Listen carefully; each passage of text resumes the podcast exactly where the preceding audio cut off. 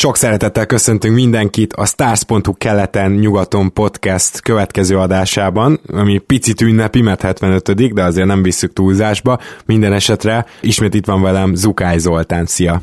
Szia Gábor, örülök, hogy itt lehetek. Én pedig annak örülök, hogy egyrészt valóban én is örülök, hogy itt vagy, de annak is szerintem mind a ketten, hogy Pándi Gergő is itt van ismét velünk. Szia Gergő! Sziasztok! Én is örülök, hogy itt lehetek, és köszönöm szépen még egyszer, hogy ismét meghívtatok. Szia Gergő, mi köszönjük, hogy elfogadta a meghívást. És akkor hát a mai téma az mondjuk úgy, hogy az ellentéte lesz az előzőnek, mert ugye megnéztük azt, hogy kiharcolhat az alapszakasz első helyért, illetve ki lehet az, akinek valami csoda folytán talán valami esélye lenne a Warriors ellen, hogyha a csillagok is úgy állnak. De van egy másik ilyen csata is az NBA-ben, ami hát ilyenkor még a szezonnak az elején éppen hogy csak egyre jobban letisztul, mert hogy még nem vagyunk benne biztosak, hogy a tankcsatában majd melyik gárdák vesznek részt úgy végleg, de már, már kezdünk képet kapni, és ezt a bizonyos csatát nézzük most meg többi között természetesen annak a segítségével, hogy, hogy azért fel, eltárjuk, hogy ezek a bizonyos csapatok miért ilyen rosszak, és nyilván arról is beszélgetünk majd, hogy szeretnének-e ők ott lenni ebbe a tankcsatába, vagy, vagy, vagy nem annyira szeretnének. Nyilván franchise szinten, tehát azért szögezzük le, hogy nem arról van szó, hogy a játékosok direkt vesztenek, vagy ilyesmi, mi legalábbis ebben nem hiszünk. Te se Gergő egyébként, csak hogy ezt itt az elején bedobjuk. Játékosként szerintem nem tehetik meg, hogy ne tegyenek meg mindent, mert akkor végén rajtuk csattan az ostor, úgyhogy szerintem is inkább az edző, leginkább a GM az, aki tud ebbe a tankolásba részt venni, talán még az edző se. Maximum a szezon végén, amikor már tényleg az van, hogy na most már ez a minden vereség szükséges, akkor lehet, hogy már ő is ezért kicsit átgondolja, hogy most akkor kit hogyan játszat. Hát igen, mondjuk nem tudom, tehát, hogy azért felmerül a kérdés, és Zoli, akkor itt téged meg is szólítanálak, mert biztos, hogy be fogunk beszélni a Dallasról, hogy a Dallasnál ez a Noel szituáció, ez azért, hogyha kicsit rossz májú vagyok, azt mondanám, hogy Dallas már most telibe tankol. Szerintem más van a háttérben Noelnél. Inkább itt arról lehet szó, hogy nem írta ezt a bizonyos szerződést, amivel ugye megkínálták őt a nyáron. Aztán az ő helyzete egyre rosszabb és rosszabb lett, egészen addig a pontig, amíg kénytelen volt ugye aláírni a Q-ot. És az igazság, hogy így, így utólag okos az ember, de könnyen elképzelhető, hogy ő nem is nagyon élik bele Carlyle edzői filozófiájába, úgyhogy szerintem itt inkább erről lehet szó. Hát, benne van a pakliban. A Gergő, igazából melyek azok a csapatok szerinted, akikről mindenféleképpen beszélnünk kell itt a tankcsatában? Igazából szerintem év elejétől kezdve 5-6 csapat volt, aki tankolni akart, ebből az egyik a New York Knicks valószínűleg rájött, hogy mégse fognak. A többi öt az pedig így épp, ahogy éppen sikerül, de szerintem próbálkoznak, vagy valamilyen szinten nem is nagyon tehetnek mást. Itt most gondolok a Hawksra, a Bullsra, Kingsre, a Mavericksre, valamint a... Kiket nem mondtam? Uh. Suns nem mondtad. Táncra, igen. Igen.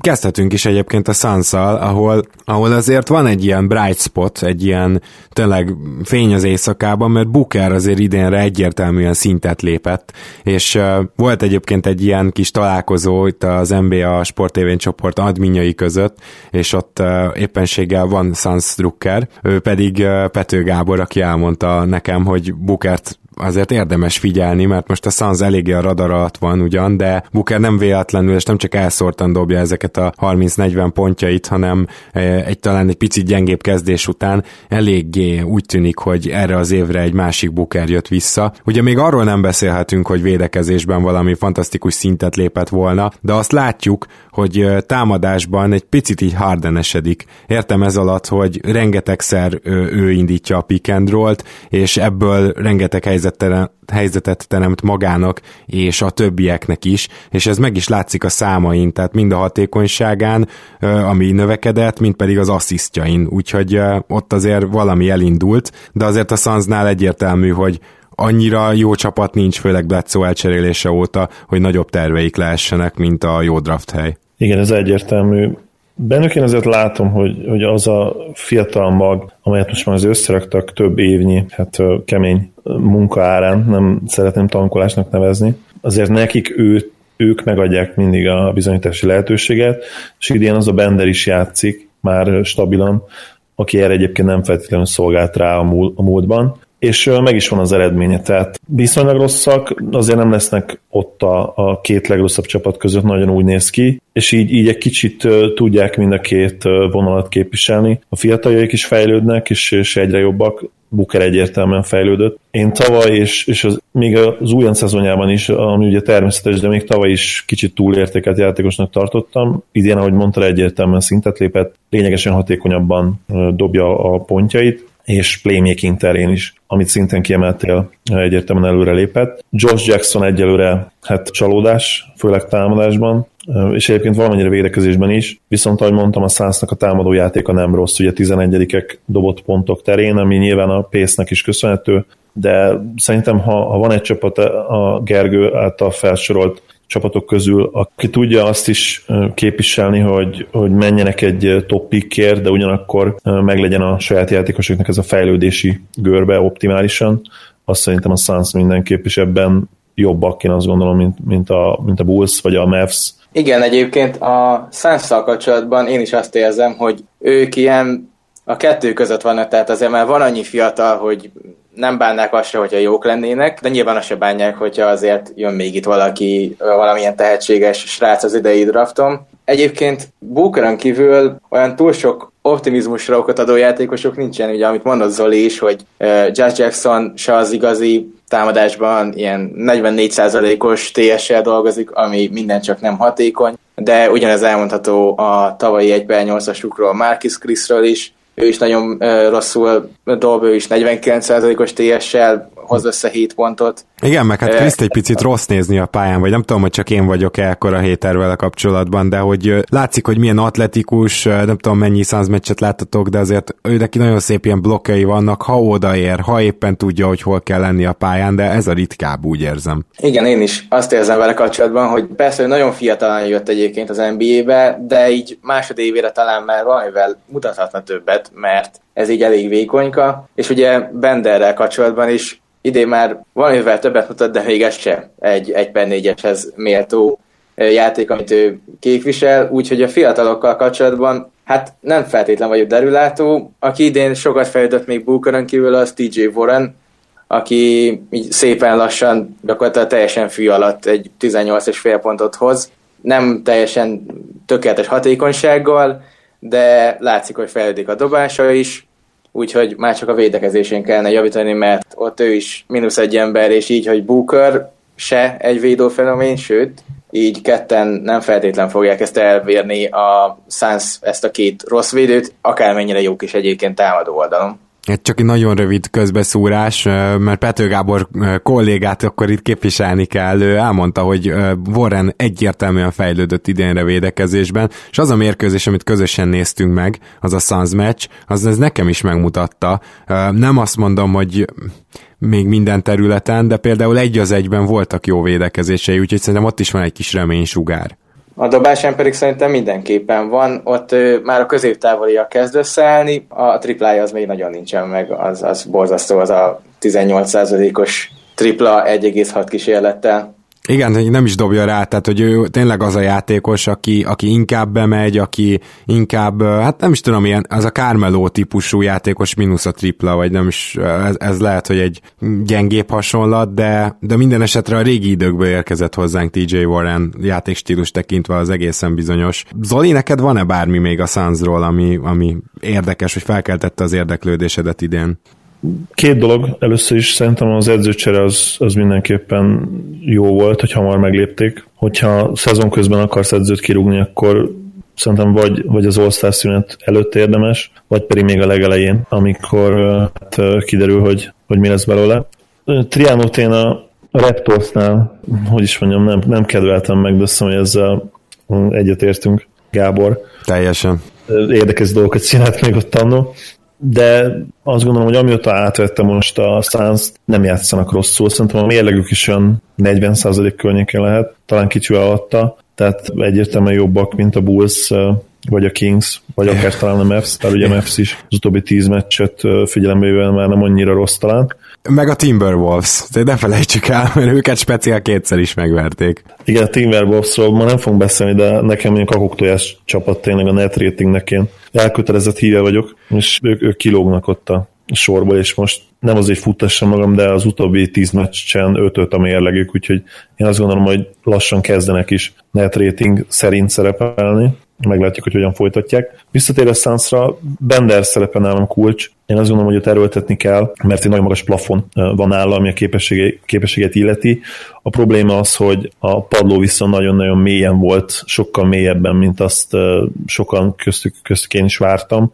Én azt gondoltam, hogy ő már a pályafutása elejétől ebben a mai NBA-ben használható lesz, mint stretch for, ebből nem sok mindent láttunk eddig, de most már így nagyon-nagyon lassan kezdi bontogatni a szárnyait, és remélem, hogy, hogy az önbizalom meg fog jönni, mert úgy érzem, hogy nála ez abszolút önbizalom kérdés. Tehát rá kell nézni erre a lakli gyerekre, és az arcára kiült tényleg ez a anyátlanság, és amikor be tud dobni kettőt-hármat zsinórban, akkor ugyanazt a vajkezű gyereket látjuk, akit Európában is láthattunk. Mielőtt tovább mennénk a többi csapatra, most legalább egybe így belevetettük magunkat, de nézzük meg szerintem, hogy kik is azok, akik miatt fontos a, főleg a legrosszabb öt csapatról beszélni, mert ugye most már elég konszenzusosan azt állítják a szakértők, hogy körülbelül öt olyan játékos látszik, egyébként ez szokott változni, tehát ez még azért nem szentírás, aki, aki franchise player tehetség. Tehát ki az az öt Gergő, hogyha egy picit végig tudná rajtuk menni, aztán hogyha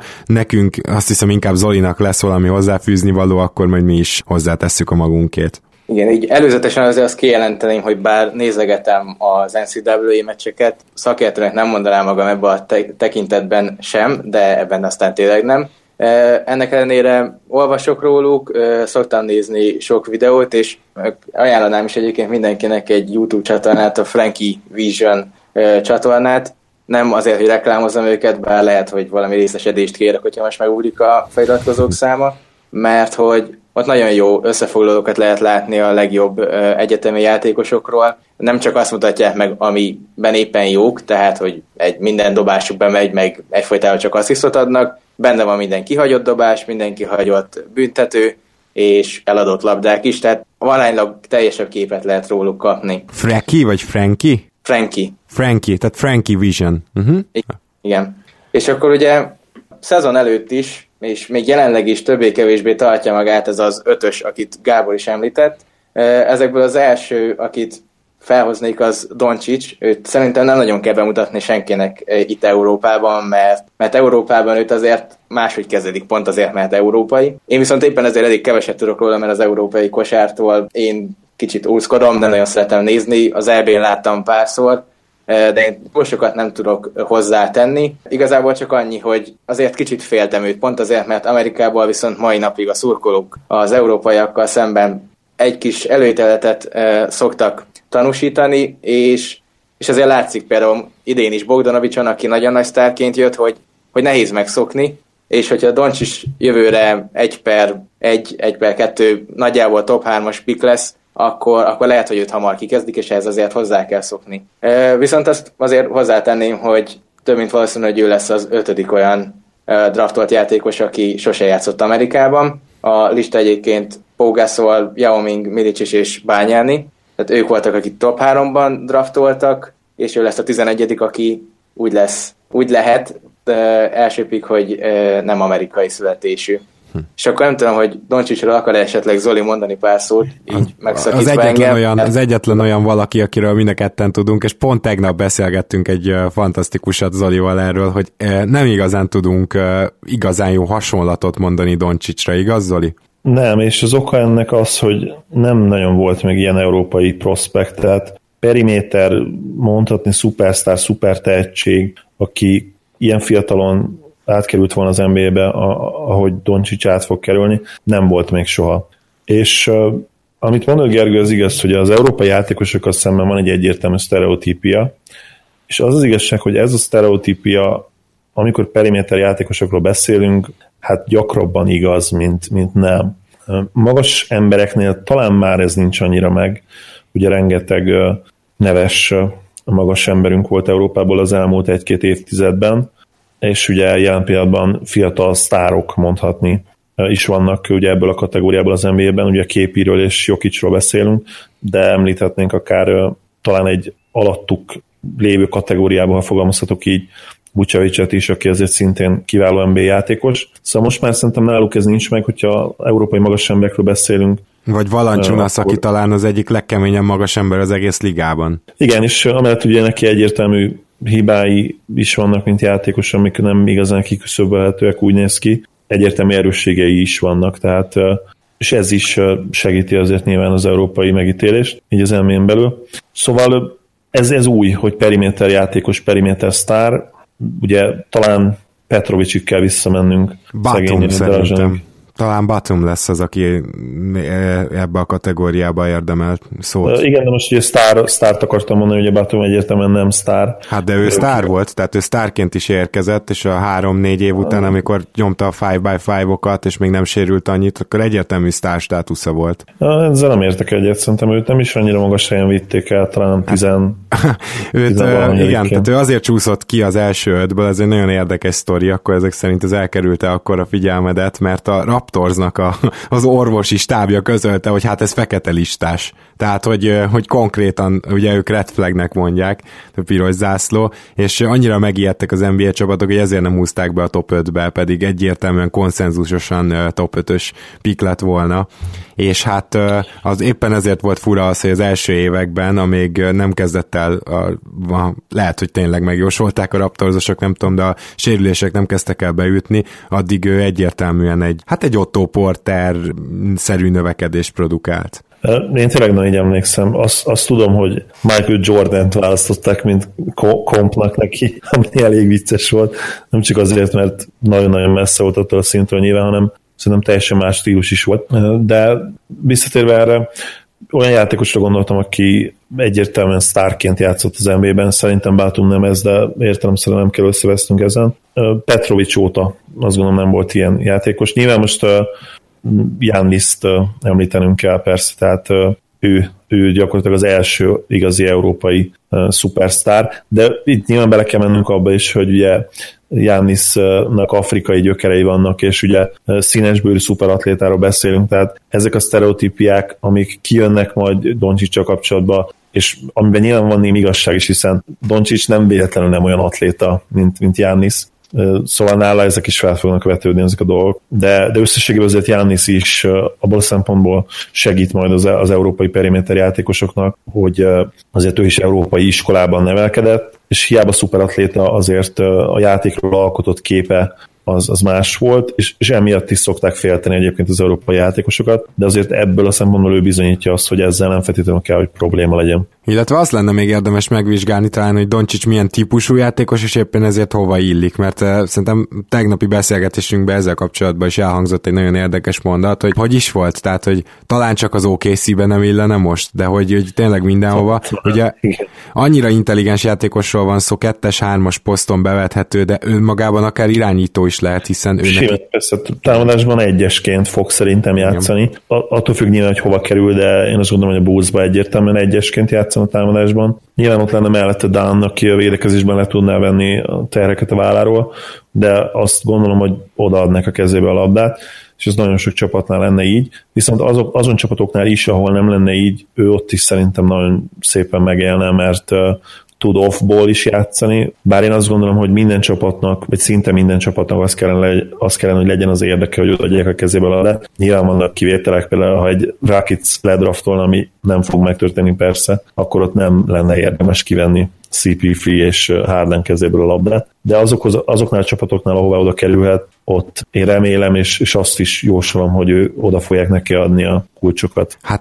Gergő, igazából itt nekünk nagyjából, vagy nekem biztosan véget ér a tudásom erről az öt emberről, úgyhogy a maradék négynél te próbálj meg egy ilyen bemutatót tartani, amennyire tudásod engedi, kérlek. Jó, rendben, megpróbálok. A top 3 egyébként nagyjából kritisztályosodott, hogy a másik kettő tagja ennek DMZ Aiton és Marvin Bagley lehet. Jelenleg Aiton az, akit szerintem leginkább hype Amerikában. Egyébként meg is van ennek minden oka, mert egy 216 centis, nagyon mozgékony, 228-as wingspannel rendelkező, tényleg ilyen freak testalkatú ember, akinek a keze is jó, kicsit inkonzisztens, és túl gyakran próbálkozik szerintem triplákkal, illetve külső dobásokkal, mert pont a mozgékonysága miatt szerintem akkor jutna be a palákig, amikor akar.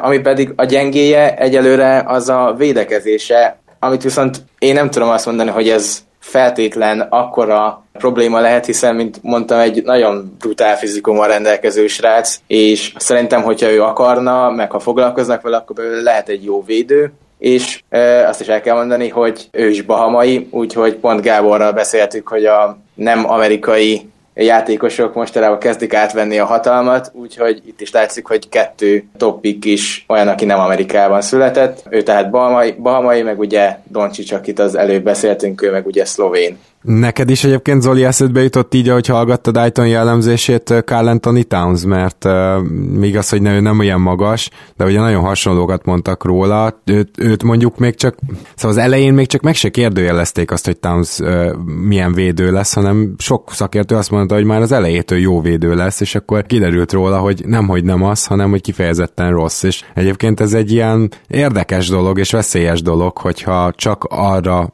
alapozzunk, hogy mennyire jó valakinek a fizikuma, hogy attól biztosan jó védő lesz, mert úgy tűnik, hogy valahogy a védekezéshez egyfajta mentalitás is kell, ami mondjuk Embiidnek kapásból megvan, Katnak meg talán nincs. Ez az egyik, a másik pedig az, hogy itt szerintem egy kicsit a, az egyetemi játék az félrevezető.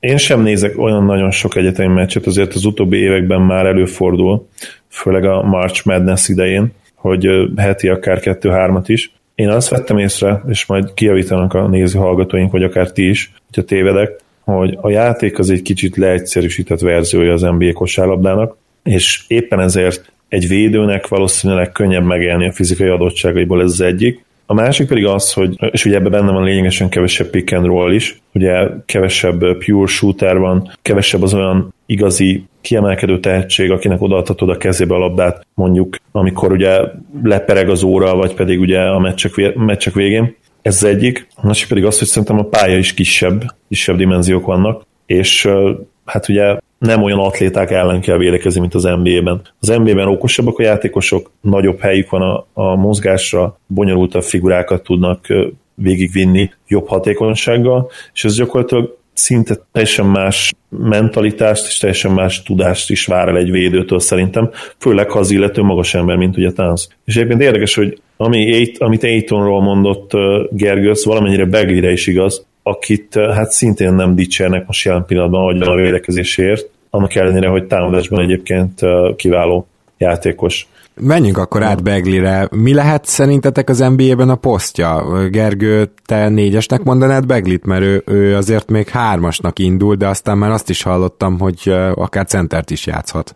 Nekem egyébként valamennyire hajaz az ő fizikai adottságai, kivéve a, a wingspanje, meg a játékstílusa, azt tehát, hogy a játékstílusa is nagyon hasonlít szerintem Janiszéra. Ő is ez a tipikus, csak belőle megy, középtávolra nem dob, pedig annyira nem rossz a keze, bár nem nagyon látszik, meg keveset vállal, viszont fejleszthető, ő is képes a labdát vezetni, illetve annak ellenére, hogy ő csak 211 centi a, a gyűrűnél, egyébként elképesztő hatékonysága dolgozik. Nem is nagyon értem néha, hogy hogy sikerül neki annyi kéz között betenni, pláne, hogy, és ez egyébként egy hibája is, hogy elképesztően ragaszkodik a, a bal kezéhez, nem is nagyon látni olyat, hogy ő egy zicsert feltenne jobbal, még akkor sem, amikor egyértelműen jobb, jobb kézre jön ki az zicser. Ez az NBA-ben lehet, hogy hátránya lesz, azon azért bőven kellene dolgoznia. A védekezésével pedig annyira nincsen nagy probléma, mint Aitonéval, legalábbis ahogy én erről olvastam. Ő neki inkább azt szokott kijönni, hogy hajlamos így egy kicsit elveszteni a figyelmét, és, és olyankor be tudnak menni mellette, de ha oda teszi magát, akkor azért ő ő képes megfogni a, a vele szemben állókat. De azt azért kijelenthetjük, hogy ő olyan játékos szintén, akinek majd a kezébe kell a labda. Igen, ő nagyon szeret isolation játszani, és egyébként nagyon eredményes is belőle, az egyik legjobb jelenleg az NCAA-ben ebből, úgyhogy ő ezt jól is csinálja, és, és egyébként azért is szerencsés neki odaadni, mert annak ellenére, hogy leginkább a palánknál van, nem egy rossz védő, ez még fejleszthető is, tehát ki tudja játszani triplára, illetve a bent szintén bent lévő magas embernek is állejúpra vagy kihagyhatatlan helyzetbe át tudja adni. Két meccset láttam eddig idén, tehát nem sokat, összefoglalókat mondjuk néztem. Amit mond Gergő, nagy részével egyetértek, a festékből egészen elképesztő hatékonysága dolgozik. Én az all-around játékát illetően kicsit szkeptikus vagyok, amikor én elkezdtem olvas, olvasni róla egy-két éve, vagy lehet, hogy két-három éve is volt már annak, én, én egy, megmondom őszintén, hogy egy támadásban sokoldalúbb játékost vártam, és azzal sem feltétlenül értek egyet, hogy védekezésben jelen pillanatban jó lenne, mert ami a gyűrű levédését illeti dobásblokkolást ott gyakorlatilag non, non-faktor, és ez lehet, lehetséges egyébként, hogy, a, hogy az ő karfesztávolságának is betudható, mert ez a 215 centi, ez, ez jó, de azért nem olyan kiemelkedő, mint akár Aitoné, akár ugye Jánisz, akiről beszéltünk, akinek szintén olyan 7-5-7-6, az olyan 2-26, 230 centihez közelítő wingspanje van. Begli ettől lényegesen elmarad, és lehet, hogy ez limitálni fogja őt, mint védő az NBA-ben is, bár hozzáteszem, hogy a mozgékonyságával ezt mindenképpen kompenzáltja, mert azért vannak védők szép számmal az NBA-ben, akik hát kiválóan tudnak megfogni akár kiemelkedő premier játékosokat is, anélkül, hogy sok dobás blokkolnának. Mégis azért egy magas embertől a, a legjobb a kettő kombinációja lenne, de hát ez ugye elég ritka, az, az már ilyen Hakim kategória, legalábbis stílusban, mert nyilván azért nem azt várjuk tőle, vagy, vagy igazából senkitől nem várhatjuk el ezt egy újonctól se, Bengától sem, hogy, hogy ilyen szintű védő, védő legyen, mint Hakim volt, vagy, vagy akár uh, Mutambo. Na hát akkor menjünk is szerintem tovább, mert hogy ugye van még egy magas emberünk a top 5-ben. Igen, ő pedig Mohamed Bamba, aki, na, akinek azért a wingspanjére nem lehet panasz, mert hogy ő 213 centi és 236 centis a wingspanje. Igen, és bocsánat, elnézést közül hogy ugye Bengát mondtam, egy korábbi kedvencemet természetesen Bambára gondoltam. Benga és Bamba, ez egy nem rossz páros lenne az NBA-ben, de hát sajnos a, a belga uh, judósunk már nincs a ligában. Hát igen. Ő egyébként ennek megfelelően védekező oldalon gyakorlatilag azt a minden egyes dobást el tud téríteni, mert a palánknál jön, van is négy blokja, viszont kicsit fennáll nála ez a no man no man esete, mert támadásban hajlamos hülyeségeket csinálni, ragaszkodik a középtávoljához, meg a triplájához, pedig annyira jó keze nincsen, és inkább sokkal jobb lenne, hogyha ő a palánkhoz menne, mert mert pont ezért az óriási wingspanért, tehát gyakorlatilag meg tudja kötni a cipőjét anélkül, hogy lehajolna. Ő, ő tényleg nagyjából bárkit át tudna zsákolni, és ráadásul fizikailag is nagyon rendben van a srác, úgyhogy ő, ő benne nagyon sok van. Kérdés az, hogy ebből mennyi fog kijönni. Én azért kicsit félek ettől, mert támadásban annyira limitáltnak néz ki még ebben az egyetemi kosárlabdában is, hogy néha-néha már elgondolkozok, hogy nehogy egy Hashim Tabit kettő legyen belőle, aki elképesztő dobásblokkoló volt, aztán elképesztő nagy kudarc lett az NBA-ben. De mondjuk egy DeAndre Jordan, az simán benne van, nem? Tehát, hogyha egy picit megtanulja a támadásban, ha véletlenül lesz mellette egy olyan irányító, aki meg is tanítja, mint ahogy Jordannek volt, tehát, hogy hova menjen, hogy hova tudna helyezkedni, hogy hol jelent ilyen vertikális veszélyt, akkor minden esélye megvan egy DeAndre Jordan-szerű játékra, vagy, vagy talán még jobb védekezéssel, nem? Persze, egyébként a keze annyira nem rossz, csak kicsit túlságosan sokat próbálkozik ő azzal, hogy középtávolról, illetve triplából dobáljon. Ráadásul nagyon sokszor rossz szituációban, tehát például a Duke ellen volt egy meccsük a Peaky 80 tornán, ahol végjáték volt, és, és ő valamiért úgy érezte, hogy most ő egy triplát rádob, és egy óriási nagy tégla lett belőle, úgyhogy, úgyhogy ezen még kell fejleszteni bőven, de, de emiatt a, a fizikai adottsága emiatt mindenképpen megérő egy nagyon előkelő pikket is. Pont a múlt héten például volt egy olyan zsákolása, ahol konkrétan a keze a palánknak a tetejénél volt, arra majd be is teszek egy képet szerintem a posztelán, mert nagyon durván néz ki, ahogy az ember, aki próbálja blokkolni, annyit tudott megcsinálni, hogy hát így felugrott körülbelül a fejéig a kezével, ugye Bamba pedig éppen a palánknak a tetejét próbálta megsimogatni. Az nem gyenge. És akkor ugye van még egy prospektünk itt a top 5-ben, akiért tényleg megy a verseny, csak hogy ő idén sérült.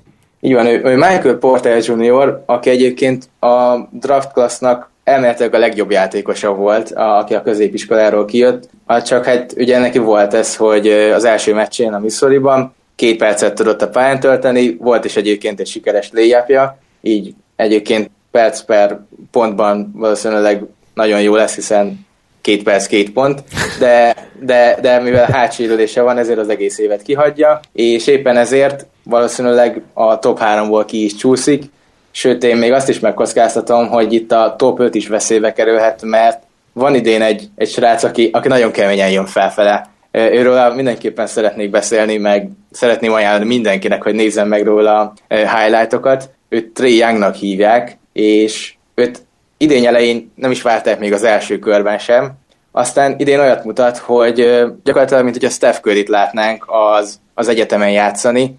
Ő, ahogy átlépi a félpályát, onnantól, onnantól veszélyes, mert akárhonnan bedobja a triplát, és ennek ellenére 40%-kal dobja, úgyhogy szerintem nem nagyon van olyan tripla, amit ő a vonalról engedel, mert tényleg, ha úgy, úgy, úgy, úgy gondolja, akkor, akkor ő azt eldobja, és elég sokszor ez be is jön. Ő 29 pontot átlagol, ami egyébként a legtöbb az egész első divízióban, illetve emellett még nagyon jó játékszervező is, mert ővé a legtöbb assziszt is. A, a csapatát pedig az Oklahoma-t úgyhogy sehova se várták idén, valószínűleg a héten már beteszik a EP top 25-ben is, hiszen a szombaton éppen a harmadik Wichita State-et verték meg, és ott is Trae Young 10 perc alatt dobott 16 pontot, megadott 6 asszisztot. Tehát ő, ő egy elképesztően nagy tehetségnek tűnik, neki is a védekezése a baj, de, de, de amit támadásban mutat, az tényleg olyan, hogy nem véletlenül mondják rá azt, hogy Steph Curry 2.0, mert, mert ugyanazt csinálja, mint Steph az NBA-ben. Tehát akkor ő egyértelműen irányító, viszont uh,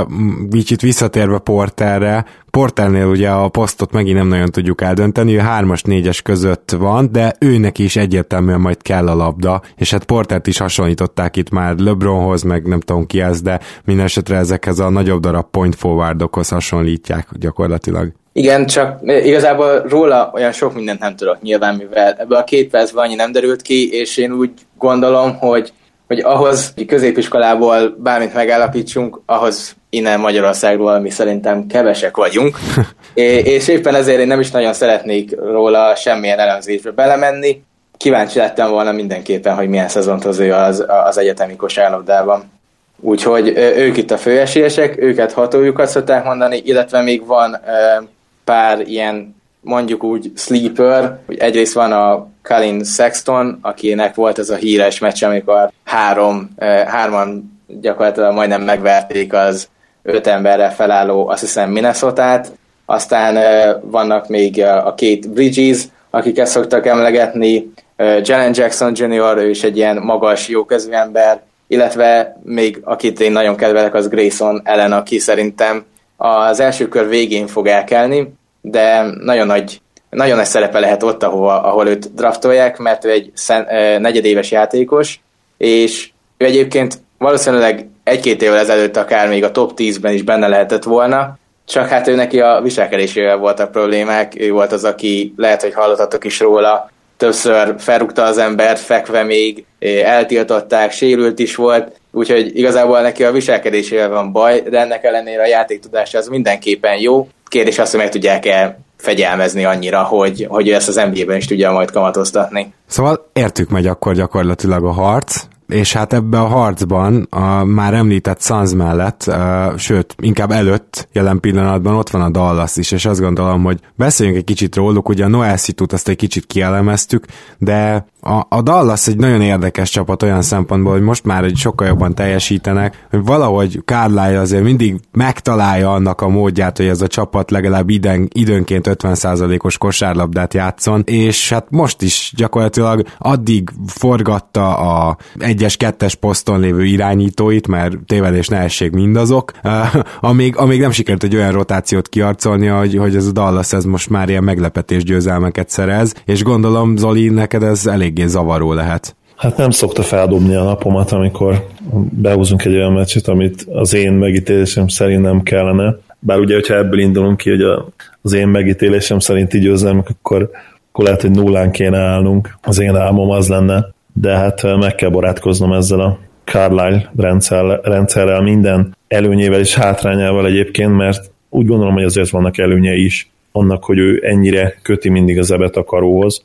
Tehát például, hogyha ugye a free, free guard line gondolunk, tehát ez a tipikus, annó még tipikusan Carlisle, most már azért sokan átvették, nem vagyok benne biztos, hogy ez a, a mi keretünkkel feltétlenül annyira jól működik. Egyébként érdekes, mert amikor ilyen plusz-minusz adatok előkerülnek, akkor majdnem mindig jól teljesítenek ezek, a, ezek az ötösök. Abban nem vagyok biztos, hogy ez idén is így van, még erről külön nem láttam kimutatást. Viszont miért belemegyünk a, a Mavericks szereplésébe, azt gondolom, hogy meg kéne említeni azt, hogy azon csapatok, amelyekről beszélünk ma, hogy, hogy miért, miért nagyon rosszak, és mikor nagyon rossz egy csapat, hát általában akkor, hogyha vagy támadásban, vagy védekezésben nagyon-nagyon rossz tud lenni, és sokszor ez is előfordul nyilván, hogy, hogy ez a két dolog egyszerre teljesül. Ha megnézzük például a pontszerzést, akkor a Dallas ugye hátulról a negyedik csapat jelen pillanatban a ligában 99,7 pontot átlagolunk, és hát ott látjuk még a, a top 4-ben a Sacramento-t és a Chicago-t is, úgyhogy ez az egyik érdekesség, bár nyilván ez egy igazából evidencia is, mert miért rossz egy csapat, hogyha nagyon leegyszerűsítjük, hát azért, mert valószínűleg nem tudnak meg, megfelelő számú pontot elérni, vagy pedig elég jól védekezni. Úgyhogy a Mavericks támadásban megint gyengus, és egyébként, hogyha a pace alapján nézzük, védekezésben sem igazán kiemelkedőek. Ehhez képest a net ratingük nem olyan rossz. Nehéz például, hogyha most azt kérdeznéd, hogy mit várok tőlük a következő hetekre, nem tudnám megmondani, mert lehet, hogy innentől kezdve ilyen 50% körül kosárlabdát fogunk játszani, mint ami tavaly is történt a nagyon-nagyon rossz kezdés után. Viszont idén azért vannak egyéb problémák is, tehát Dörkről kellene talán egy kicsit beszélnünk. Ő azt gondolom, hogy végre, végre, végleg, nem végre, végleg elérte azt a szintet, amikor már nem igazán tud pozitív lenni hosszú távon. Az utóbbi hetekben egyébként ő is összeszedte magát, ugye a 34-5 éves kora óta nagyon-nagyon lassú kezdő már, majdnem minden szezon gyengén kezd, kicsit összeszedte magát, de védekezésben egyértelműen azért hát hátrány, még ha egyébként a plusz-minusz a érdekes módon hogy nagyon-nagyon picit nulla felett is van, tehát mondhatjuk azt, hogy pozitív. Barnes vállin van nagyon nagy teher, aki továbbra is bizonyítja azt, hogy ő nem minőségi első számú opció, és hát van egy Smith juniorunk, aki nagyon-nagyon atletikus, nagyon-nagyon ígéretes, de hát még nagyon sok, sokat kell tanulni erről a játékról. És jelen pillanatban, és... hogyha jól tudom, akkor amikor sérült, akkor egy picit jobb is a Dallas, tehát hogy azokon a meccseken, amikor Igen. ő nem állt rendelkezésre. És, és ez nem is meglepő. Ami probléma lehet még itt, hogy mit javultunk még, hogy jön majd vissza valószínűleg Seth Curry hamarosan, aki nagyon-nagyon jó szezon futott tavaly tényleg, és attól kicsit parázok, hogy mi lesz, hogyha még őt is beilleszti Carlisle, mert így is Zsozére szegényre már eléggé haragszom, mert Zsinorba hetek óta jól játszik hozzá jó meccseket, úgyhogy... Na igen, ez a Barea dolog, amit ez egy ilyen varázslat, tehát hogy ő igazából nem létezik, csak egy ilyen törpe, egy ilyen leprikon, vagy nem is tudom, és vagy ilyen kerti törpe, bármi, de hogy így Carlisle így megszorja ilyen varázsporra, és egyszer csak így jó játékossá változik. Egyébként semmilyen más körülmények között nem tud érvényesülni. Nagyon érdekes Zsózi egyébként tényleg, tehát ő hozott olyan heteket a Mavs-ben, amikor nem azt mondom, hogy MVP szinten volt, mert nyilván nem, de, de All-Star szinten stabilan. Tehát ilyen bőven 20 pont felett is 10 assziszt környéken átlagolt. A képességei egészen kimagaslóak, és olyan, olyan dolgokat tud csinálni a pályán, amik, amik, amik tényleg a varázslatot lehet mondani, még hogyha más kontextusban is használom most a szót, mint te. De soha nem volt meg a konzisztencia, lehet, hogy pont a méretei miatt, mert azért ő emiatt biztos, hogy belefut problémás meccsapokba szinte minden második meccsen, amikor egy olyan játékos áll vele szembe, aki nem csak hogy lényegesen magasabb, de, de akár még sokkal gyorsabb is, mint ő, olyankor azért nehéz ezeket a rá jellemző hihetetlen léjapokat, meg, meg flótereket befejeznie. Meg persze ami a legnagyobb problémája, hogy a, hogy a hármas az világéletében inkonzisztens volt, volt, hogy négyet, ötöt bedobott egy meccsen, aztán két hétig el se találta a gyűrűt, tehát így, így is nehéz. Persze szeretjük, ő már ilyen kabala figurája marad a Mavsnek, az biztos. Gergő, szerinted fennáll az a veszély, hogy a Dallas kikerül ebből a versenyfutásból, hogyha így folytatják? Egyébként tartjaik alapján inkább középcsapat, mint sem tankoló csapat.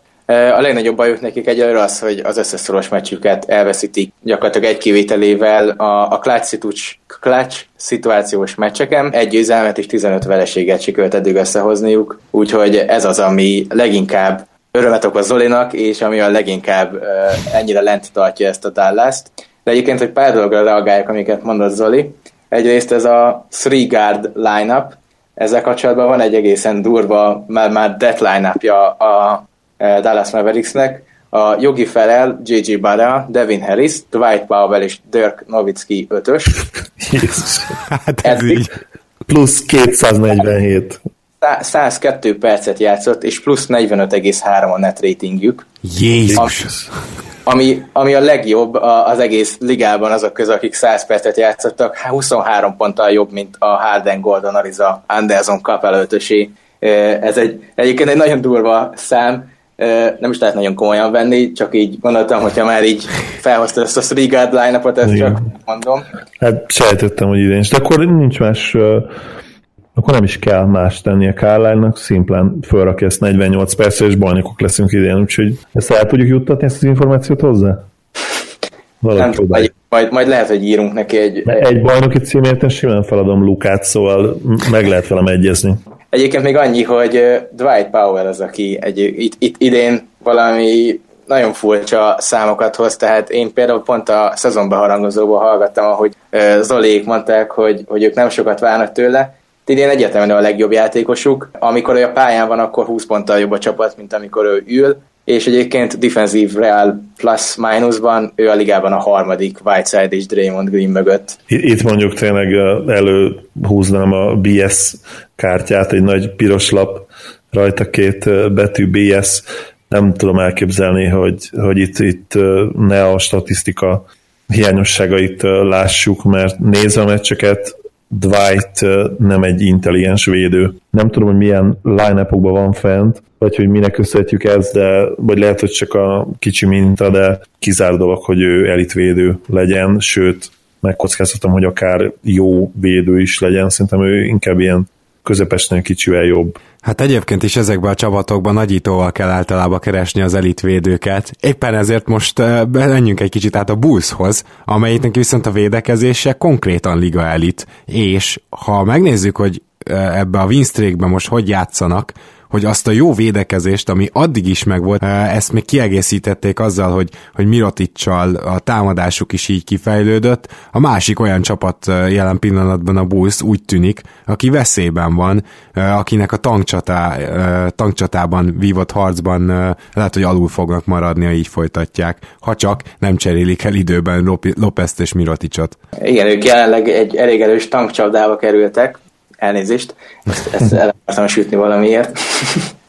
Egyébként azt, amit mondtál, hogy jó a defenzük, azt azért én cáfolnám, mert évelején valóban jó volt, de konkrétan, amikor öt meccsel ezelőtt elkezdődött a win streak, akkor már övék volt a 27. legjobb, már mennyiben ez legjobb védekezés a ligában, és való igaz, hogy azóta most megint egy 5 öt, ös meccsen a negyedik legjobb védekezés produkálják, de, de azért az túlzás, hogy egész szezonban jók, összességében is azt hiszem 25. helyen vannak. Igen, meg azt hiszem kapott pontok terén is ilyen 15 tehát ilyen abszolút középcsapatnak tűnnek. Persze azt tudjuk ugye, hogy a kapott pontok az, ahhoz kell kontextus, még ugye a pace, de a Bulls nem hiszem, hogy túl magas pace játszik, jól sejtem?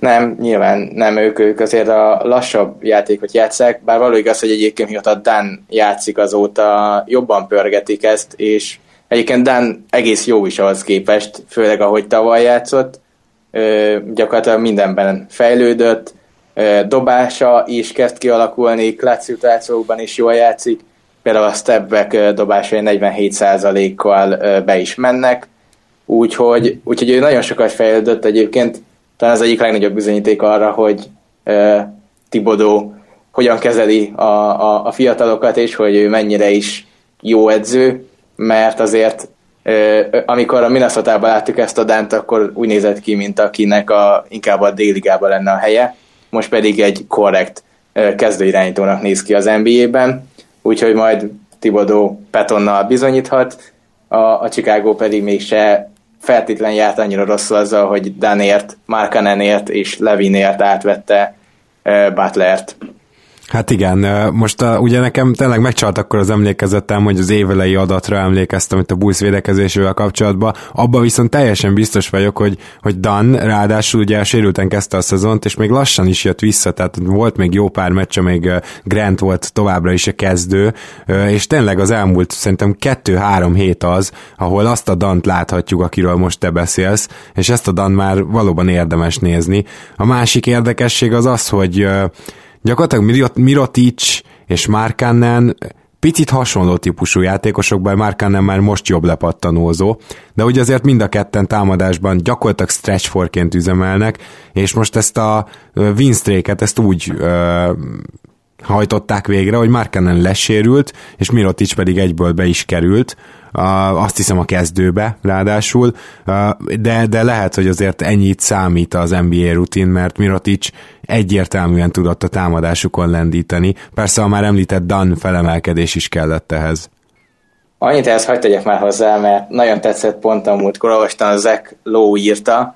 Uh, Markanen és nagyon jól jellemezte, hogy ő azt mondta, hogy Markanen nem egy stretch for, hanem egy shooter, aki túl magas testbe született, mert hogy őre ez igaz is, hogy nagyjából csak tripláról dob, több mint a fele a dobásainak a tripla vonal mögül jön, és festéken belül 20%-os mezőny százalékkal hajtja végre a dobásait, kivéve nyilván a palánkat azért ott ő is be tudja fejezni, de, de ő rá ez nagyon jellemző, hogy nem nagyon megy be ő a, a hármas vonalon belőle, hogyha támadás van, aminek meg is lett az eredménye, mert egyébként a jelenleg ő dobja a rukik között a legtöbb, pont, legtöbb triplát all-time szinten, annyi kiegészítése, hogy ha jól emlékszem, akkor azóta Mitchell pont megelőzte valami 3-4 triplával, ami egyébként meg jól bizonyítja azt, hogy hova tart az NBA, hogy a két legtöbb triplát dobó ruki idei klasszból jött ki. Hát sőt, hogy nem is hova tart, hanem hogy hol van már jelen pillanatban is. Hogyha mondhatok valamit, ami a Bulls fanokat, főleg ugye barátunkat, admintársunkat, Gáb- Gáborra, Tóth Attilát illeti, ha mondhatok valamit, ami vigasztaltja őket. Én abban ezer százalékig biztos vagyok, hogy Miroticsnál ez egy hot streak, és semmi több. Kizár dolog, hogy ő ezt fenn fogja tudni, fenn fogja tudni tartani. Semmi nem utal erre eddigi karrierjéből, hogy ő ezt akár hónapokon át tudja csinálni. Kizár dolog. Hát jelen pillanatban All-Star számokat hoz, elit hatékonysággal ő, nem ez a játékos, vagy legalábbis eddig soha nem volt ez a játékos az MV-ben. Úgyhogy ez talán megnyugtató lehet a Bulls fanok számára. Akit még ki kell emelni, azt szerintem Portis, aki szintén lehozott egy 3-4 nagyon jó meccset Ginorba, és persze Dánról már beszéltetek, ő is egészen szuper módon játszik, 20-12-es meccset hozott le nem olyan régen, ami hát elképzelhetetlen lett volna az újon szezonjában. Ami miatt viszont ez a Bulls mégis visszasüllyedhet, egyrészt teljesen egyetértek azzal, hogy Mirotic sem tarthatja ezt a tempót, a másik pedig az, hogy azért van ott egy jó kis long, logjam a um, felső posztokon, miközben az alsó posztok uh, üresek, és ugye Zach Levin még mindig nem nagyon tért vissza. Biztos vagyok benne, hogy el fognak cserélni egy vagy két embert, ugye említettem is már ezt a Mirotic Lopez dolgot, hiszen róluk vannak is plegykák, és akkor már az is kiüresedhet, akkor az már a GM részéről is gyakorlatilag egy tankolásnak tekinthető elérhető. Nyilván kérdés, hogy majd ki jön vissza azt gondolom, hogy a Bullsnál Hojberg az életéért küzd, és nem biztos, hogy rosszul csinálja. Tehát ő, mint egyző egyébként most teljesen ellenérdekelt a tankolásban, ez a vicc, mert hogy ugye ő alatta már inogapad egy ideje, legalábbis nagyon sokan mondják, hogy hát ennél többet is ki lehetett volna hozni az előző keretekből, most pedig, minthogyha megtalált volna valamit, és lehet, hogy mondjuk ez a Bullsnak az egy per egyébe kerül, de neki meg abba, hogy maradhat a padon. Igen, és az egyik ilyen játékos, akivel nagyon jól megtalálta ezt, a, ezt az együttműködést, az ugye Lopez, akit szintén ki kell emelni. Én őt már a Knicks-ben is egy alulértékelt játékosnak tartottam, és ellentétben a bátyjával, aki ugye lehet, hogy öccse, nem tudom, hogy melyikük jött ki pár másodperccel, vagy pár perccel hamarabb. Szóval, hogy ellentétben vele ő igazi impact játékos. Én Brookot nem igazán tartottam ennek soha. Támadásban nyilvánvalóan sokkal képzettebb, mint Robin, de Robin az az igazi munkás játékos, a, aki minden csapatban hatékony tud lenni, és ő is kiváló meccseket hozott le mostanában. Nagyon jól védekezik, lepattanozni nem pattanozik jól, szinte egyáltalán nem, ebben közepes, de, de jól tartja a pozícióját, és jól passzol, ami, ami szintén fontos ennek a csapatnak, ahol ugye nincsen kiemelkedő sztár támadásban. Igen, és még az a nagyon érdekes, hogyha megnézed a Bulls jövőjét, akkor hát legalábbis a vezetőség szemszögéből is azt nézzük, hogy Levin egyértelműen annak tekintik, akkor gyakorlatilag Dan, Levin és Markanen, és talán Portis mondjuk, tehát eh, hova draftolsz? Tehát lehetne itt centert, hogyha elcseréled Lopezt, de az is lehet, hogy Portis tekinted a centernek, és majd ők ketten Markanen nem működnek, akkor viszont a hármas poszt ugye messze most is az a legüresebb, ez nem kérdés. A hármas poszton viszont igazán hármas az nincs ebbe a top 5-be. Van ugye egy kettes-hármas játékos Doncsics, aki szerintem védekezésbe egyértelműen kettesnek számít majd az NBA-ben, illetve ott van Porter, aki viszont hármas, négyes, de talán inkább négyes. Szóval vajon minek drukkoljanak a Bulls rajongók, hogy hanyadik helyen draftoljanak, ezt azért érdemes lesz nézni. Gergő, te kit választanál most, hogyha a Bulls helyében lennél? Én mint Mohamed Bambát vinném szerintem a helyükben. Szerintem vele járnának a legjobban. Nekik Márkánem mellé, akármennyire is nem rossz védő ő, szerintem nagyon kellene egy olyan védő, mint amilyen most Robin Lopez, és Bamba körülbelül ilyen jó védő lehet, mint amilyen Robin Lopez is. Tehát nekik szerintem egy center kellene, egy jól védekező center, az pedig, mint ahogy mondtam is, nem feltétlen Aiton, hanem sokkal inkább Bamba, úgyhogy én őket, ő, őt, őt venném oda, illetve még annyit szerettem volna elmondani, hogy pont Hojbergről olvastam, hogy a, neki nagyon jót tett az, hogy idénre nincsen sztár a csapatban, és idén nagyon sok a fiatal, mert tavaly látszott, hogy Jimmy Butler és Dwayne Wade gyakorlatilag egyáltalán nem tisztelt, tehát összevesztek vele, nem, nem, nem, nem nagyon tartotta amiket mondott, viszont nem véletlen volt ő egyetemen sikeres edző az Iowa State-nél, és ez, azt mondják, ezt olvastam sok helyen is, hogy ennek a, e, ez magyarázza meg azt, hogy most miért lett hirtelen jó a Chicago, akár ilyen kis, kis részben is a szezonban, mert hogy egy nagyon jó pedagógusról van szó, aki egy ilyen fiatal csikó csapattal igenis tud sikereket elérni, akár erőn felül teljesíteni is egy ilyen csapattal. Hát akiről viszont azt gondoltuk, hogy egyszerűen túl jó egyző, hogy tankoljanak, és még a keretet is jobbnak véltük, még most is annak vélem, mint a Bullszét, ez az Atlanta Hawks, és ugye Budenholzerről beszélek, akik viszont úgy tűnik, hogy teljes gőzzel mennek a liga utolsó hely felé. Nem is tudom, hogy de ők is elveszítettek pár szoros meccset, ez jogos, de, de hogy lehetne megfogni miért ennyire gyengék, miközben nagyon kevésszer fordul velük elő az, hogy, hogy tényleg lealázzák őket 30-40 ponttal, tehát ez gyakorlatilag a bulls is előfordult már Sanzal, az Atlantával talán a legritkábban, és mégis ők állnak legrosszabbul. A legnagyobb hiányosságuk az a, a belső emberek. Van egy John Collinsuk, aki egyébként egy tehetséges srác, de védekezésben ő sem az igazi. Tüvény Deadmon Egyébként idén nagyon jó szezont hoz, megtanult triplázni, ha ezt így 29 kísérlet után kellett mondani, de 48%-kal dobja őket, pedig eddig életében, vagy karrierjében egy, egyszer próbálkozott, és az sem ment be.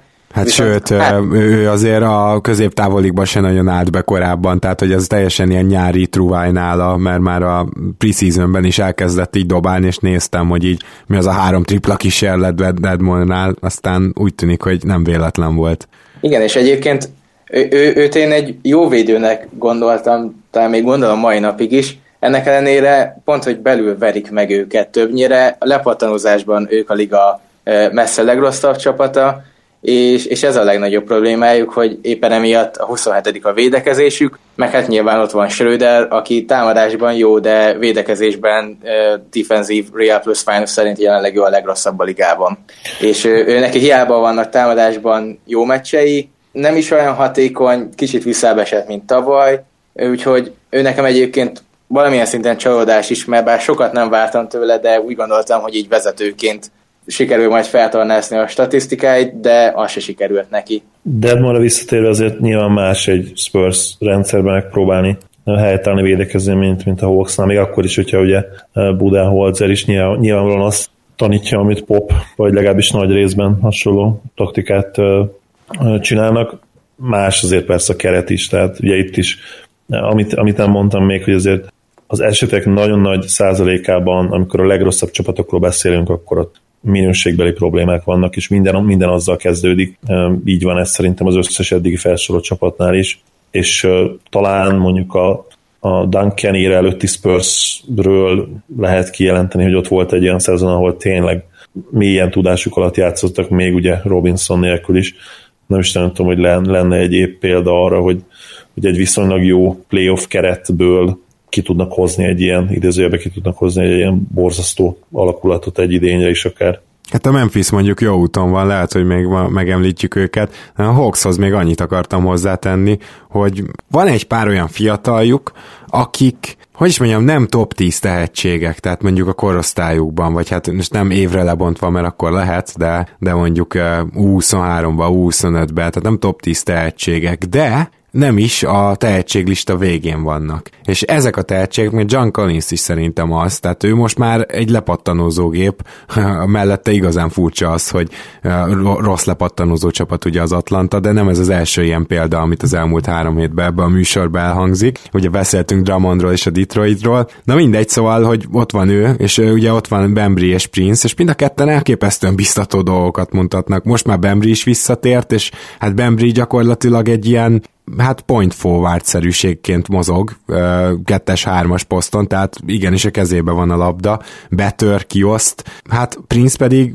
teljes óriási sokként ért engem is, aki én őt azért tavaly is követgettem, hogy 5-6 asszisztos meccsei vannak. Tehát ezek megint csak olyan dolgok, amikre lehet alapozni, és ez egy tök jó dolog, csak valahogy győzelmekben nem mutatkozik meg ez a Hawksnál. Így van egyébként a Prince-nek a assziszt játékáról és a játékszervezéséről is pont a múlt héten volt Zeklónak ebbe a tíz dolog, amit szeretek, és tíz dolog, amit nem. Talán azt hiszem, hogy ez a sorozatának a címe, hogy ebben nagyon sokat fejlődött Prince, illetve a triplázás az, ami szerintem nagyon sokat fejlődött. Négy kísérletet engedelmecsenként, és 42%-kal dobja úgyhogy belőle is lehet egy nagyon elit 3D játékos. És ez a... meglep téged, Gergő? Tehát nem, nem mond már, hogy meglep, hogy Atlantába ledraftolnak egy kettes-hármas pozíció játékost, és két éven belül jó elit 3D játékos lehet, mert szerintem nincs is ellenpélda körülbelül. Jó, mondjuk ez is igaz, de én valahogy a tavalyi dobás teljesítményéből nem vártam, hogy ez idénre meg fog valósulni és ennek ellenére megvalósult, ezért mondtam azt, hogy engem meglepett, mikor ezzel találkoztam azzal a statisztikával, úgyhogy ő is csatlakozhat a Covington, Middleton féle 3 játékosokhoz, ha pedig még játékszervezést is magára tud vállalni, akkor pedig hát mondjuk Middleton azt is tudja, tehát akkor Middletonhoz csatlakozhat. Igen. Zoli, neked sikerült esetleg Atlanta meccset elkapnod, vagy van-e még valaki, akit mindenképp megemlítenél? Nincs, felsoroltatok mindenkit. Prince számomra is nagyon meglepő volt, ugye még a Nix ellen láttam a szezon elején, azt hiszem, hogy meg is verték a Nixet, és ott berámolt nem kevés triplát. Nagyon szimpatikus játékos, én kezelem a free and játékosokat, és Collinsról is ugyanazt el tudom mondani, nagyon-nagyon atletikus, és azt tetszik benne, hogy, hogy nem olyan módon atletikus, mint mondjuk sok más ilyen szuper tehetség, hanem mellette koordinált, és és jól megválasztja azokat a szituációkat, amikor át akar tömni valakit, nem feltétlenül akar mindig highlight filmet csinálni minden akcióból. Igen, és hát akkor nézzük meg azt, hogy tehát így mi vár ebbe a tankcsatába az Atlantára, hát hogyha így folytatják, akkor úgy lesznek egy per egyesek, hogy nem kapnak nagy veréseket, tehát nem egy ilyen igazi, nagyon bántóan vesztes kultúra részei lesznek ezek a fiatal játékosok, mert ugye ezt sokan felódták azért a Filinek, hogy ott azért, hogyha valaki ott akart úgy fejlődni, hogy 30-40 pontokkal kapnak ki, és annak kell örülni, a 10 ponton belül maradnak a végére, az, az nem jó. Azért az Atlantánál nem ez a helyzet, és még emellett is beúszhatják az egy per egyet, vagy legalábbis annak a 25%-os lehetőségét.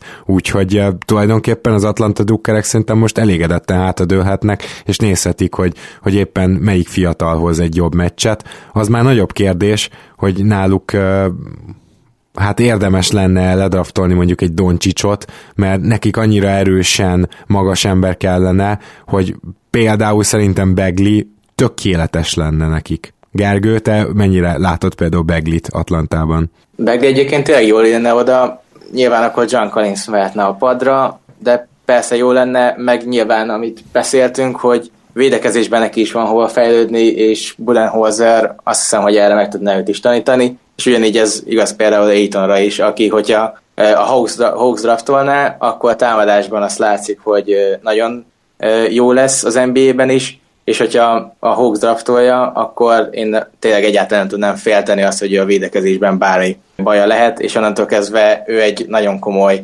játékos lehet az NBA-ben is. Ti, ti meg sem próbálnátok már két nem dobó magassal kezdeni egy meccset mai NBA-ben?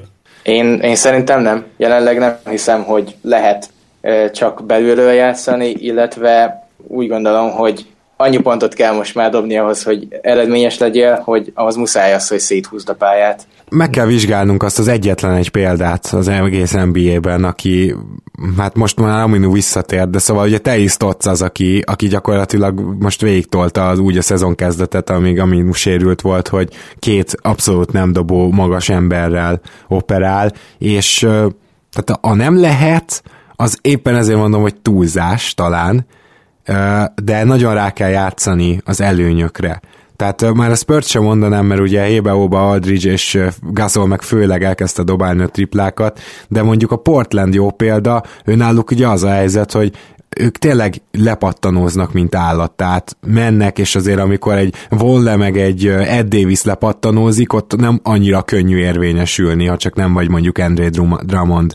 Tehát uh, nyilván el, erre próbálnak rájátszani, és támadó védő lepattanók is uh, nagyon jönnek nekik. Na most ez hogy tegyük hozzá, hogy nem kecsegtet semmilyen extra eredménnyel, és hát a Portland is egy jó közepes csapat, ami most nyugaton egész jónak számít, de hát de hát talán, talán azt lehetne megvizsgálni példának. Nem véletlen az, hogy, hogy nem igazán tudunk másik uh, ilyen példát mondani, ahol tényleg abszolút nem tud dobni egyik magas ember sem. Amúgy von le annyira érdekes, mert én emlékszem konkrétan az ő egyetemi profiára, és őt ilyen stretch forként draftolták le. És ehhez képest alig dobott rá triplát az nba tehát nem értem. Lehet, hogy tévedek ezzel kapcsolatban, de én, de én abszolút úgy emlékszem rá, hogy, hogy őt pont emiatt is draftolták le, meg azt is mondták, hogy mennyire jó fit lesz ebben az NBA-ben, de hát ugye ebből nem lett uh, semmi ezen a szinten, és uh, mondjuk a büntetőzése nem rossz, ilyen 70% körül van azt hiszem karrier átlagban, úgyhogy uh, érdekes, hogy nem bírja bedobni a triplákat. Mert ugye az újonc szezonjában 38%-kal dobott, de hát alig volt kísérlet, úgyhogy nem is biztos, hogy érdemes a százalékra ránézni. Igen, hát ez mindenképpen fura.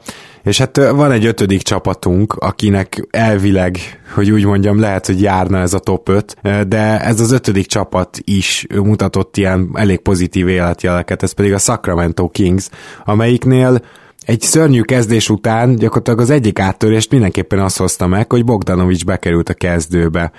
Nem akarok itt túl nagy szavakat használni, mert Bogdanovicsnak is, ahogy korábban említetted már, azt hiszem Gergő, nehezen megy az átállás, és egyelőre inkább ez a két közepes vagy rosszabb meccsre jön egy jó, de azért amikor például elkapja a fonalat, ezt pont uh, Molnár Ádám Raptor szurkáltársam hívta rá fel a figyelmet, hogy ezt decemberben mind a kétszer a Raptors ellen tette meg, akkor azért ő elég villámgyorsan betermeli a pontokat és triplákat is, és még passzolni is tud, tehát Szerintem neki lehet, hogy egy nagyon erős második fél éve lesz, és az pedig lehet, hogy a Sacramento tankját egy picit majd megakasztja illetve aki még nagyon jó náluk, Bogdanovicson kívül, az Buddy Hield mióta legült a padra, és ezt pont ma hallgattam az előző podcasteteket, mikor Gábor mondta, hogy McCallum mennyire tökéletesre fejlesztette ezt a guard féle dobó százalékot, true shooting percentage és erre, ehhez kapcsolatban mondanám, hogy Buddy Hield mióta legült a padra, ez 20 meccsel ezelőtt volt,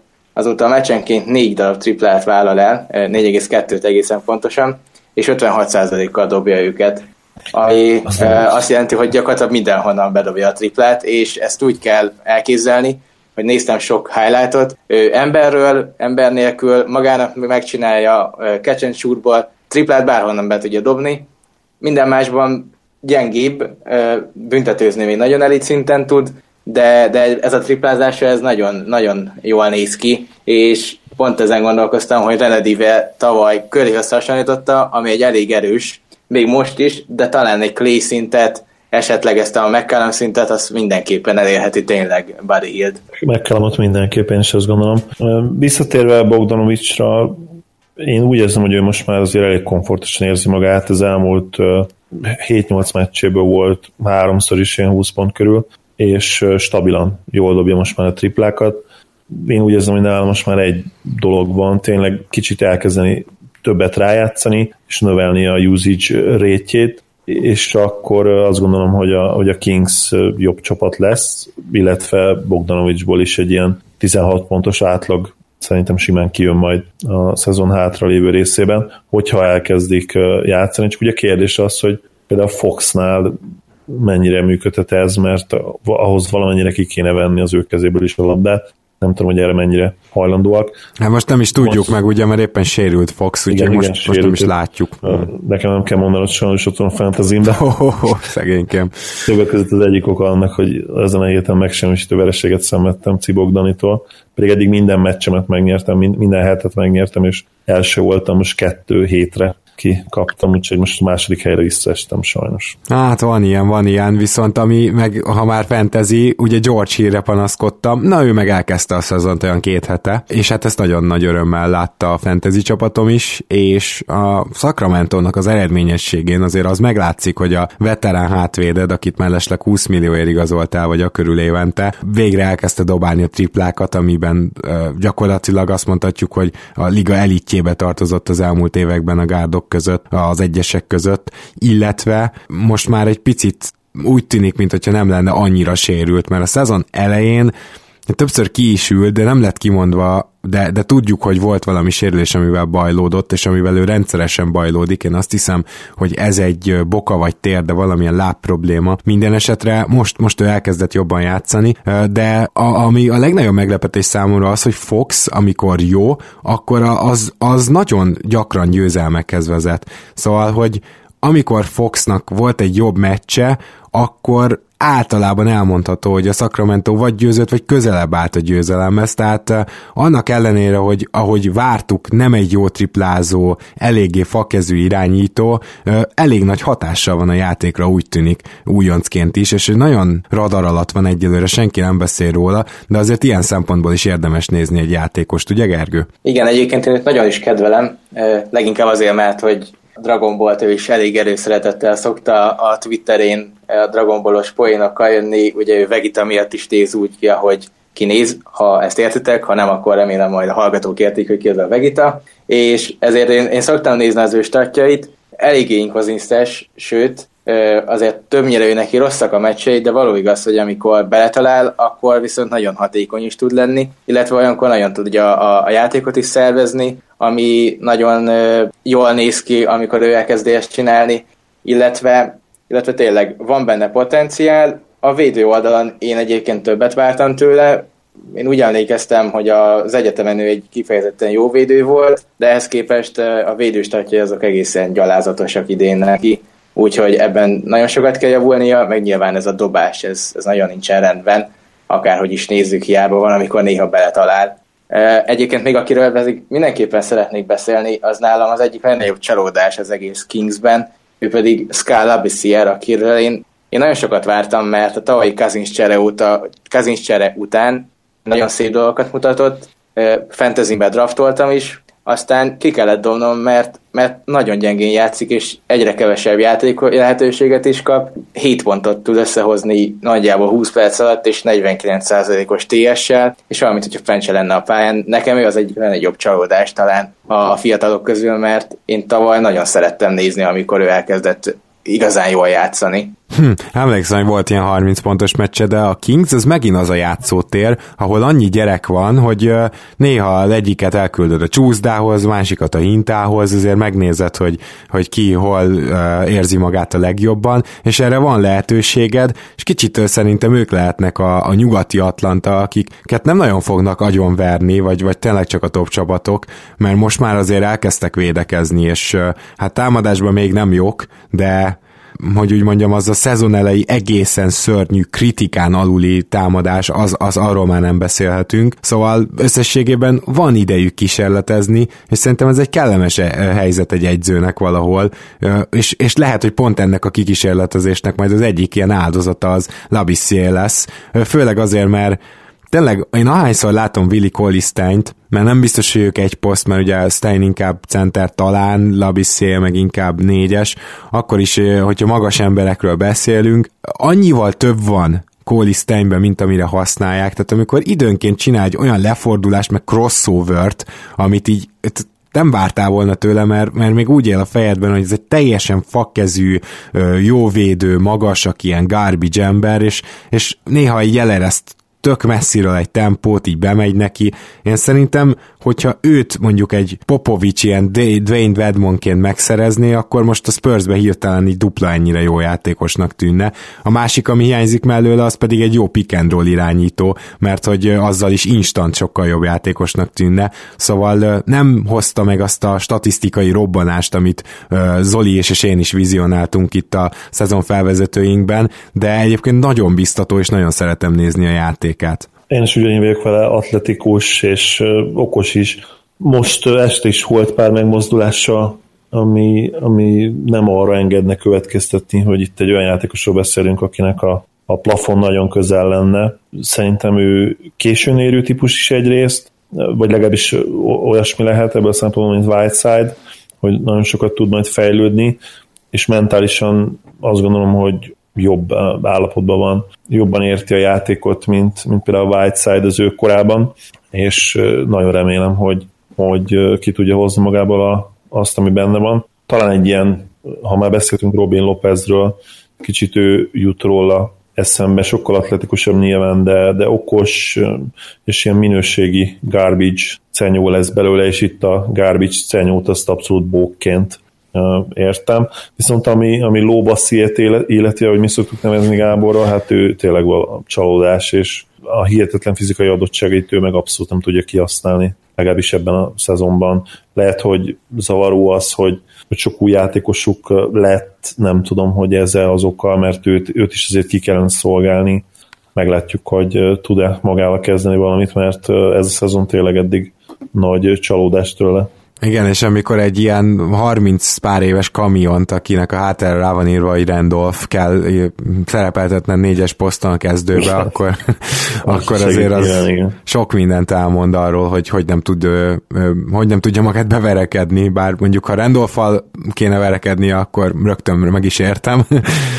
Hát nem tudom, mert, mert tényleg a Kingsnél ráadásul az is tök jó, hogy mondjuk Foxot vegyük így franchise reménységnek, meg Bogdanovics azért több posztos, meg hát éppen vannak magas embereik is, de szóval a top 5-ből ő nekik ők bárkivel jól járnak szerintem. Tehát uh, én azt sajnálnám igazából Colisztány miatt, hogyha konkrétan center draftolnának, de mondjuk a két centeren kívül bárki mást, a hármas, négyes posztra, akkor én szerintem az elképesztően jól illene a Sacramentohoz, és hogy most, hogy van valamilyen egyző is, azért Jörger mégiscsak egyzőnek számít, ha bár teljesen kőkori kosárlabdát játszanak, tehát a legkevesebb triplát dobják rá, és a legtöbb középtávolit, de akkor is azt mondhatom, hogy talán most már nem lesz olyan nagy labdatemető, vagy labdatemető, hát az is volt egy ideig, de szóval játékos temető a Sacramento, úgyhogy gyakorlatilag a két centeren kívül bárkit szívesen látnék ott. Gergő, te kit képzelsz el hozzájuk? Én Beglit vagy Portert mondanám, ugye ez a 3-as, 4-es poszt, ott főleg négyesen van most Zach Randolph, aki egyébként nagyon jó szezont hoz, nem vártam volna tőle, hogy pont a sacramento fog ő ilyen kedvel játszani, de tényleg jó szezont hoz, főleg az utóbbi időben nagyon sokat hozzátesz a csapathoz, viszont hát nyilván ő azért nem éppen az a fiatal, aki ebbe a csapatba illik, hiszen jövőre már 37 éves lesz, az ő posztja szerintem jelenleg a leglyukasabb, főleg így, hogy levesz, leviszi nem, az, nem, nem azt hozza, amit kellene, úgyhogy négyes poszton jelenleg ott a legüresebbek, és éppen ezért a Begley, akár Porter, oda szerintem tökéletesen illene.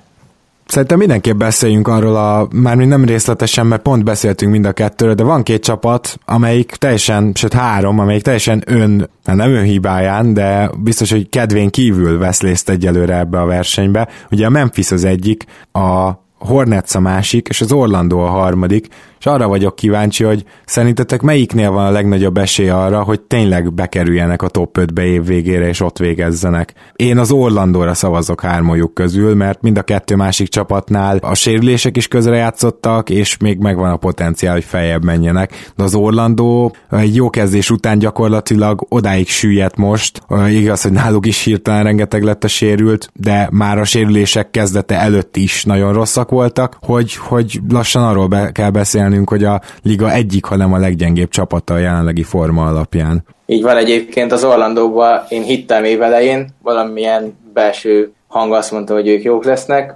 Évelején örültem is, büszke voltam magamra, hát mostanra ez már elmúlt.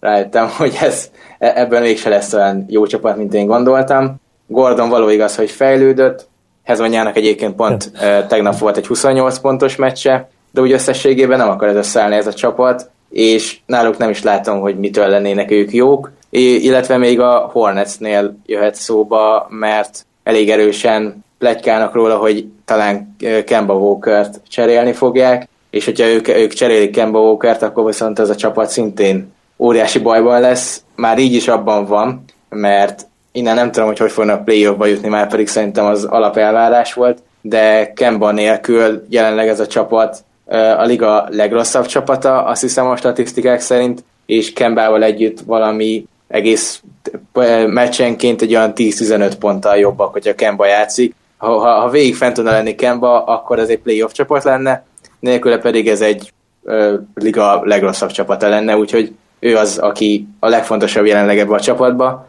ha elcserélik, akkor nem tudom, hogy mi lesz ebből a sárlótból. Hát igen, valószínűleg semmi, de hogy pont az, hogy Kembát meg ha cseréled, akkor most kéne cserélni, mert ugye alacsony irányító, és már ő se 22 éves, még ha úgy is emlékszünk rá, mert ő is 27, szóval én most cserélném. Ráadásul a szerződéséből is talán még van egy vagy két év, úgyhogy ez viszonylag tökéletes arra, hogy ott cseréljünk, és Zoli, te is egyetértesz abban, hogy az Orlandó az, aki beleszólhat az ötös tankcsata szereplőinek a, a harcába? Hát most már lassan. Ott tartunk, igen, 11-20 ugye mérlegük, és ha jól tudom, akkor most is egy ilyen ötös vereség sorozatban vannak, és előtte is volt talán egy nyolcas vereség sorozatok, utána jött pár győzelem. Hát nem néz ki jól a helyzet. Azt nem tudom, hogy ott lehetnek a legrosszabb csapatok között, vagy olyan magicesen odaérnek az ötödik, hatodik, hetedik helyre, ahogy az elmúlt pár évből jó párszor sikerült nekik, mert ugye azért volt egy vagy kettő top 3-as választásuk is, ugye. Oladipo pick, pickre emlékszünk, ami hát nem sikerült jól, bár most ugye Oladipo olyan szinten játszik, hogy lehet, hogy felveti annak a, felveti ezt a gondolatot is, hogy talán ki kellett volna tartani tovább a Magic, Magic részéről.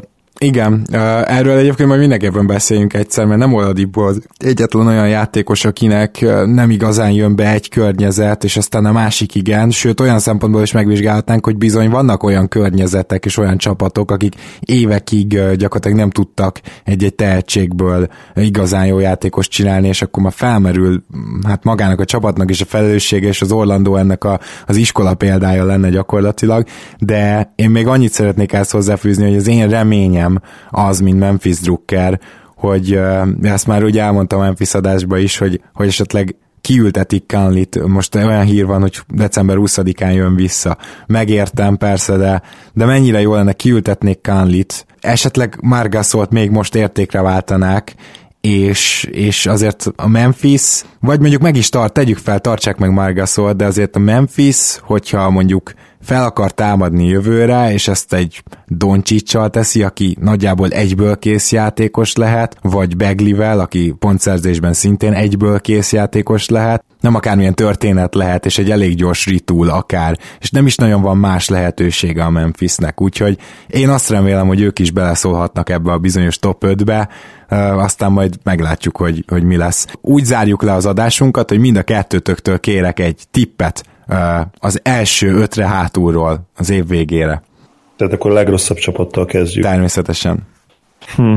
Én a Bulls-t mondanám azért még mindig azt gondolom, hogy valahogy megtalálják a módját, hogy ott legyenek az első helyen. Idézőjelben ugye első helyen. Bár nálam ez nem idézőjel. Igen. A második lesz szerintem a Hawks, a harmadik lesz a Kings, negyedik a Mavericks, és ötödik, ötödik lesz mondjuk a hát én nem hiszek a Grizzliesben. Kérdezted, hogy mik a lehetőségeik, hát az egyetlen lehetőség, lehetőség szerintem az, hogy ők Grizzlies lesznek, és ki gányolnak annyi győzelmet, amennyit csak lehet, akár úgy is, hogy idézőjelben sírba kergetik a játékosaikat, sírba haj, hajtsák őket. Úgyhogy a, az ötödik helyre én akkor azt mondanám, hogy mondjuk a Hornets. Hm. Meglepetésként. Ja, ja, ez nem rossz. Gergő, nálad hogy alakulna ez az első öt? Szerintem a Hawks lesz a legrosszabb, aztán utána a Kings, akiknek ugye muszáj lesz mindenképpen tankolni, mert jövőre nincsen píkjük, úgyhogy én úgy gondolom, hogy év, év végén ők lesznek a legpofátlanabbak ilyen szinten. Aztán utána én szerintem a Mavericks, Mavericks-et tudnám mondani, mert úgy gondolom, hogy lassan ott is eljön az, hogy azért ez a fellángolás, ez mégse vezet nekik túl sok jóra, és talán végre belátják Kubenék is, hogy kéne egy jó draft pick, és onnantól kezdve pont Kubenékből ki tudom nézni, hogy ők, ők, ők ezt szándékosan fogják csinálni.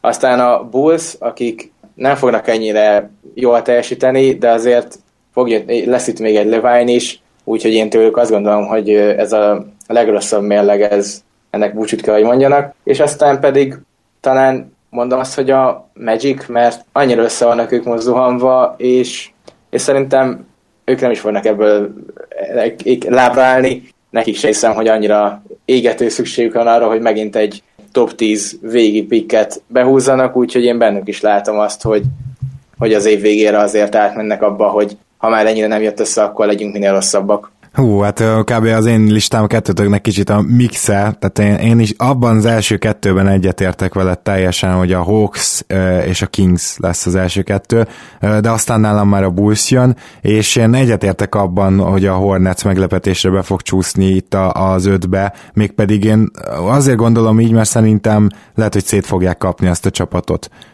és, és hogyha tényleg Volkán nélkül, az egy elképesztően gyenge csapat, és hát én azt remélem, hogy ötödikként még be fog ide csusszanni a Grizzlies, úgyhogy ezt csak így most megteszem, és, és a Dallas-tól pedig kifejezetten féltem a dallas ilyen szempontból, hogy ők, ők ki fognak innen csúszni.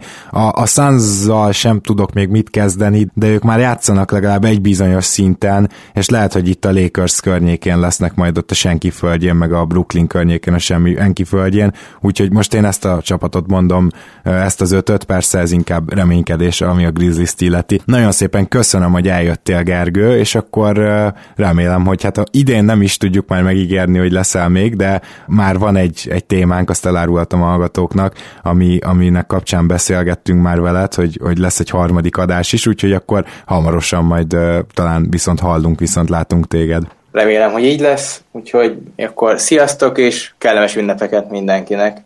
Köszönöm Gergő, hogy megint elfogadta a meghívást, és akkor ezen témával kapcsolatban elmondhatom, hogy hogy nekem szerintem az lesz valószínűleg a kedvenc adásom veled eddig, reméljük, hogy az is jól fog sikerülni.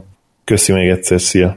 És akkor, kedves hallgatók, tőletek is elköszönünk természetesen. Uh, engedjétek meg, hogy felhívjam figyelmeteket arra, hogy nem viccből vagyunk stars.hu keleten-nyugaton podcast, hanem azért, mert ők támogatnak minket. Ennek fejében mi annyira kérünk titeket, és ezzel gyakorlatilag ti is minket támogattok, hogy időről időre vizslassátok meg, hogy milyen akcióik vannak, mi van a honlapjukon, és hogyha megtetszik valami, és vennétek, akkor természetesen írjátok be a, a, akármilyen kommentmezőbe, hogy hát honnan is hallottatok róluk. És a másik fontos dolog, amit most nem annyira emlegettünk, hogy köszönjük szépen a kezdő 5.hu-nak és a Laki egy rádiónak is a hozzájárulást, nektek pedig azt, hogy hallgattok minket.